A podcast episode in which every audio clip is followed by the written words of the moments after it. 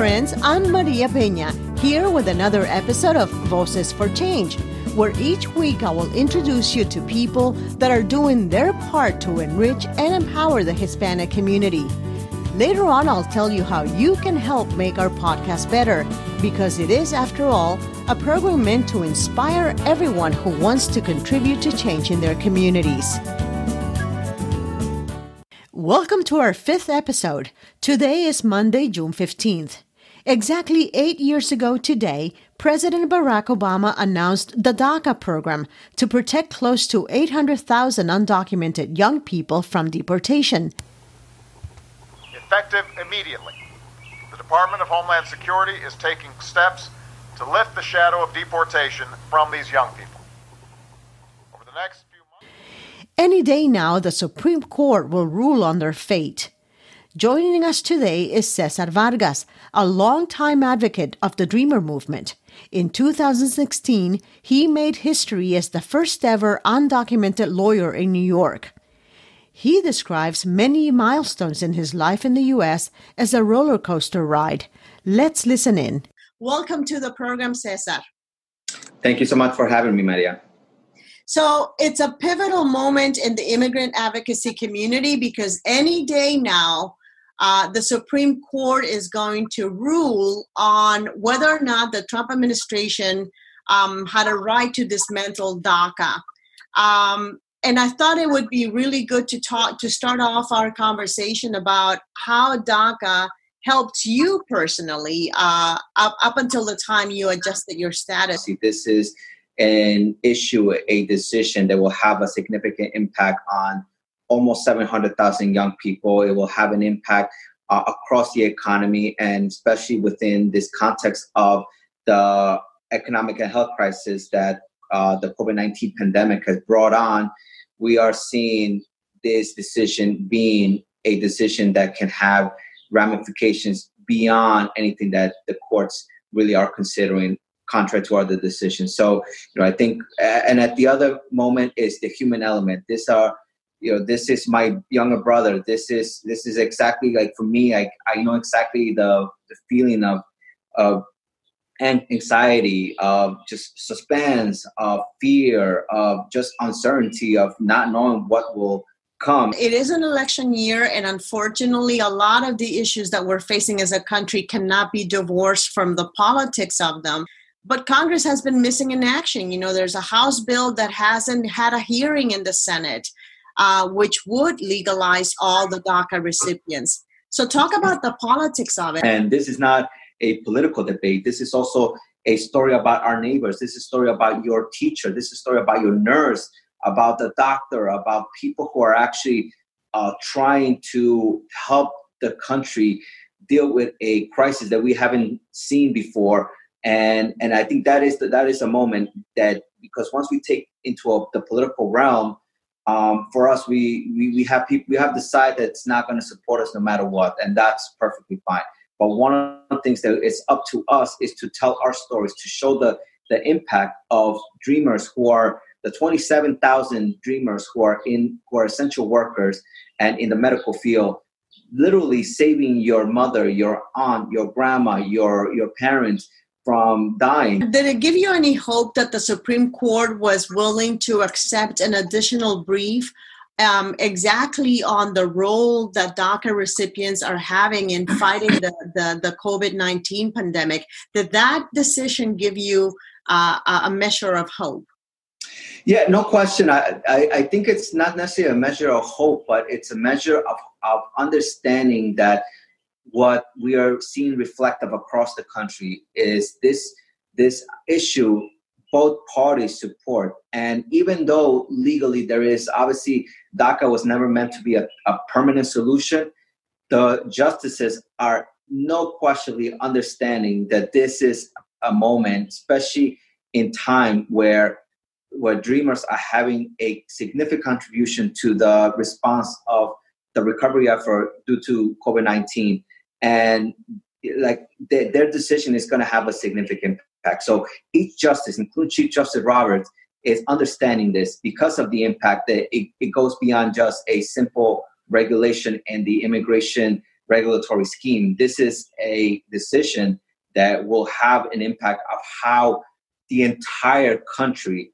can be impacted by this decision. It's been it's been an uphill battle uh, to keep DACA, and even before uh, Obama implemented DACA, Dreamers have been fighting for this for years. I, I believe the first attempt at a, at a dream act was way back in 2000 or 2001 so this has been more than a decade in fighting and i know you've been there for most of it.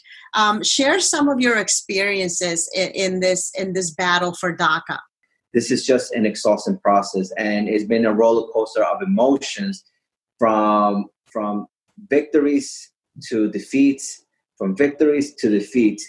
And you know, for me, the first time that I I, I saw the Dream Act film in 2007, uh, it was it was for me being on the sidelines, knowing that I was witnessing the possibility of the Dream Act being passed, and me at that time just had just graduated college, and I was waiting, hopefully, that this would allow me to live my life in a way that every every other American kid hoped for. Right, graduate college, and I could get a job. Now I could buy a home and live the American dream.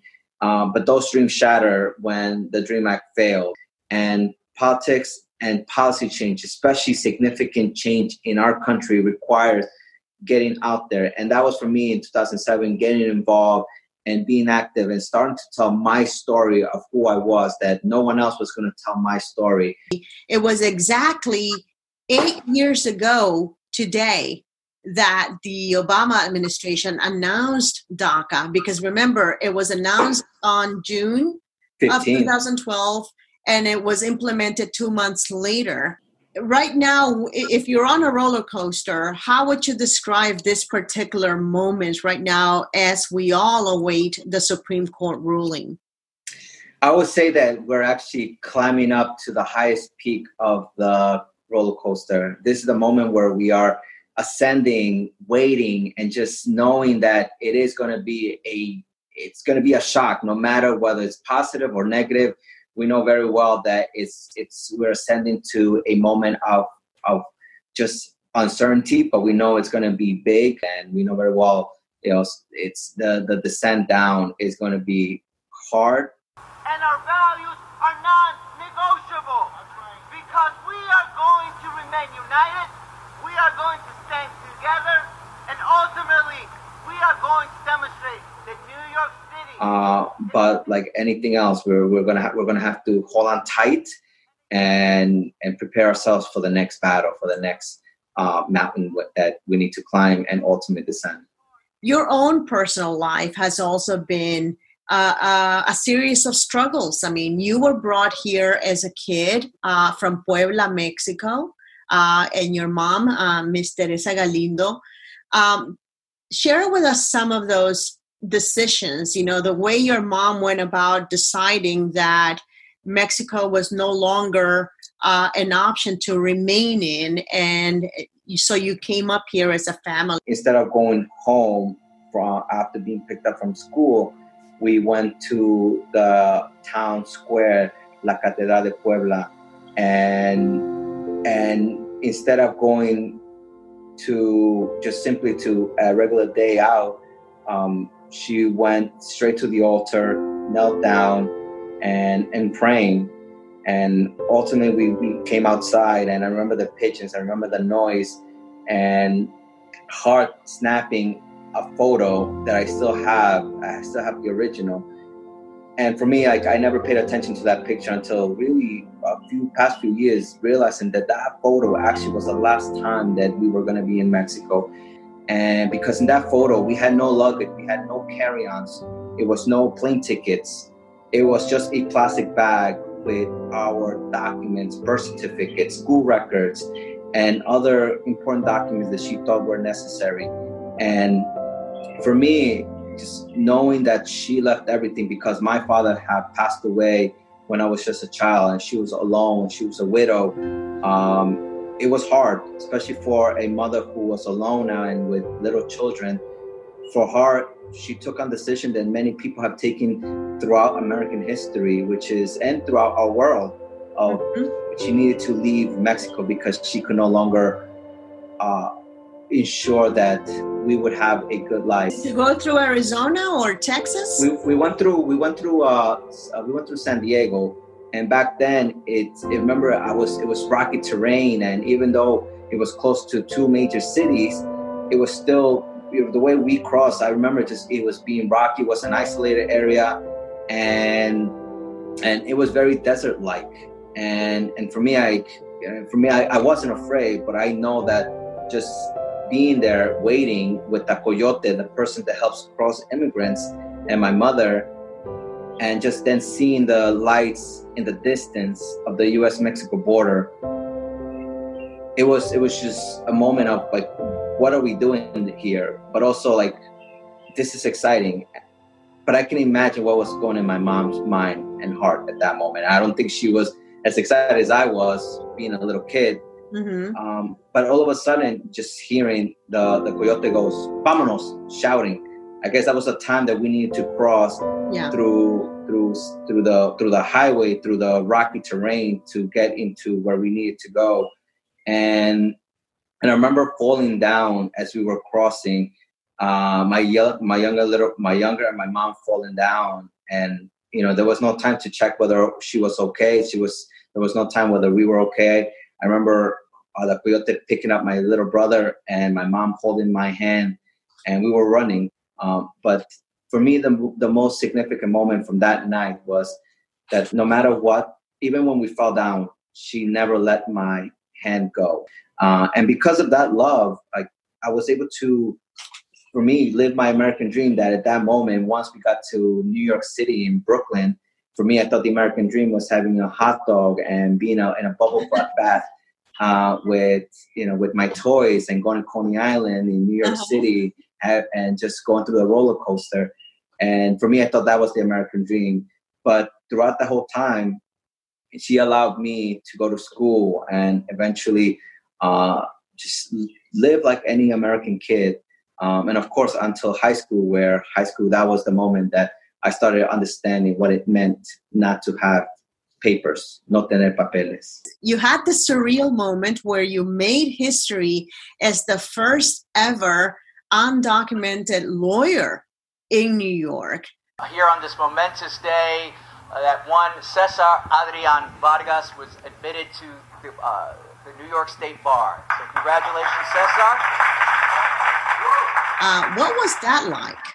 So, in my application for the admission to the New York Bar, I wanted to address the issue once and for all. I wanted New York State and the country to know that it was someone who was undocumented and that we were we were uh, we were challenging the law, especially federal law that prevented us from allowing giving law license to undocumented immigrants.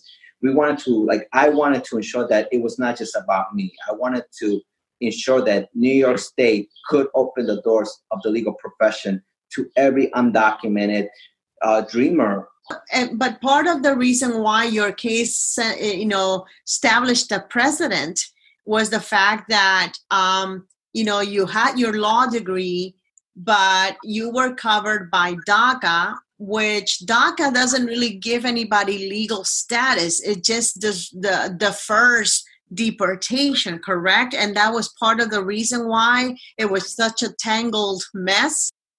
Well, there was there was legally there was a lot of confusion in that in that, and even there was judges, uh, attorneys, uh, attorney general New York who were dealing with the issue because it was it was I submitted my application when I didn't have DACA, and so it was on one hand it was like okay he's undocumented, and then I submitted my application for DACA, and then I was approved for DACA, and then that gave a factor like okay well now he has a work status has some type of temporary status, but it's not permanent.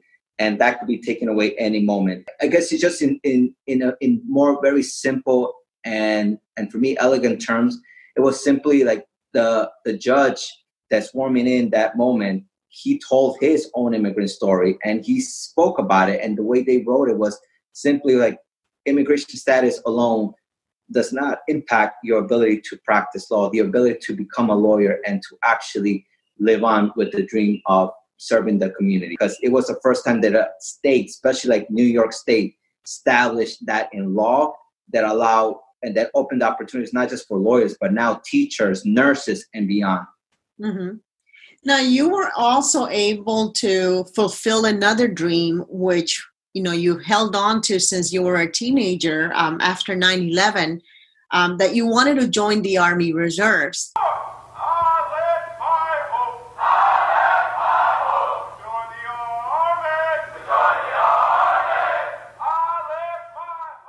Um, so tell us a little bit about how you went about achieving that goal and, and that dream.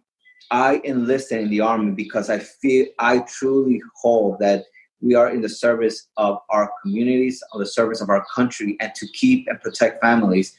It's, it's it's shocking that my own government, my own federal government, is trying to separate, is trying to cause this harm on our families, on my family, and that my brother could possibly be detained and deported if DACA is taken away from him. Mm-hmm. Going back to the moment of, of roller coasters, it was, it, you know, when I remember when the moment that I, I got my green card, it was exciting. It was like great. The very same week, I actually went to the enlistment office to to get my to get sign my contract. Mm-hmm. But then all of a sudden, it, it, it doesn't stop. Um, it's I President Trump announced a policy to prevent legal permanent residents from enlisting and being sent out to boot camp right away wow. because they because they felt that it, the green card holders could pose a national security threat. The court eventually dismissed that, saying that there's no basis for that. The Trump administration yeah. is, is, just clean politics and he should let green card holders. But at every step, it was like when I get so close to something, yeah, uh, something happens. And but I think for me, it was just the persistence of of moving forward. And whether it was the admission of, a, of, of being into the New York bar and being into the military, there were people there who had my back. And this is where now that I'm a, I'm, a, I'm close to literally becoming a U.S. citizen in a matter of possibly weeks or or yeah, very soon. It's I can never forget what it meant to be undocumented, to know because, and go through that process.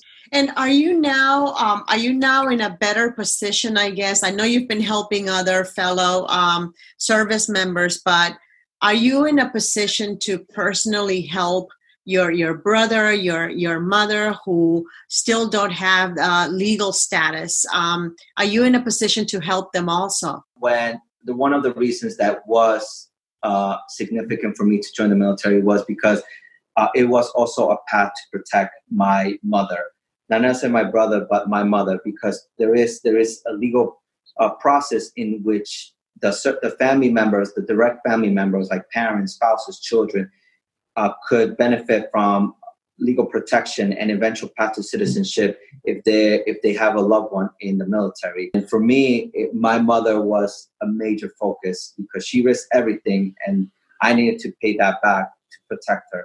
And and I can tell you, being in the military, being in in Missouri in Fort Leonard Wood and in the winter with hands freezing, no sleep, tired, hungry, and just in pain, back, feet you name it. Uh, you need to you need to remember why you're there. And for me, it was my mother that got me through this. It was about making sure that she was protected, making sure that that she could one day visit her family uh, in Mexico. Here's an idea for you um, in thinking about what this will mean to your mom uh, and to your uh, family. I think it would be really cool if you, if all of you go back to Puebla and take a picture outside the cathedral and you know compare it to when you left the all those years ago my dream is to one day all of us go back and take that photo of then and now and to reflect how much that we have shown. Mm-hmm. Do you see yourself uh, uh, going back to a career in in uh, providing legal services? Yeah, and, and at the moment right now, um, I'm the legislative director for uh, the chairman of the immigration committee. So where I'm responsible for drafting and passing legislation and addressing all the issues affecting the immigrant community in New York City. And it's a job I definitely don't take lightly. And it's a job I came back after I, I came back from the military that I had before. And for me, I, that's that's exactly what I'm doing now. That uh, now I have the power to craft legislation. So one of the, the legislation that we're working on is to prohibit New York City from contracting with ICE. Uh, so there's a lot of projects that we're working on, and and including one of the projects that the chairman uh, worked on that I was that was uh, that I, we were pushing in is providing uh, municipal cards, uh, ID cards to undocumented immigrants that was eventually passed. So even though even though I'm at the moment I'm very limited in terms of practicing law and tra- taking clients, for me I felt that it's one thing to help a few people case by case than creating policy and helping many more people.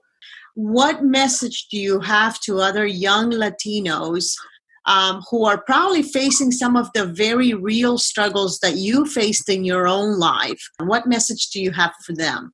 My message to all the dreamers and, and immigrant young people who are out there is it's you're not alone. With or without DACA, with or without any type of immigration status, there are people who are going to support you. And we are moving forward and we're going to achieve incredible things regardless of our immigration status. What defines our dreams is the ability to dream big, to take on the next steps, and to break down walls, literally and figuratively. We need to break down walls, and we're going to win this. There's going to be bumps on the road, but our job ultimately is to dismantle these walls and build bridges and allow others to have an opportunity for that American dream. Thank you so much for your time, Cesar. Good luck with all your projects. Thank you so much, Maya. Well, friends, that's it for today's episode of Voices for Change. Thank you for tuning in. We hope to continue bringing you inspirational stories like the one you just heard. We thank you for your ideas, suggestions, and comments. So just look us up on social media or send us an email at vocesforchange at gmail.com. Remember Gandhi's great advice be the change you wish to see in the world. Until next time,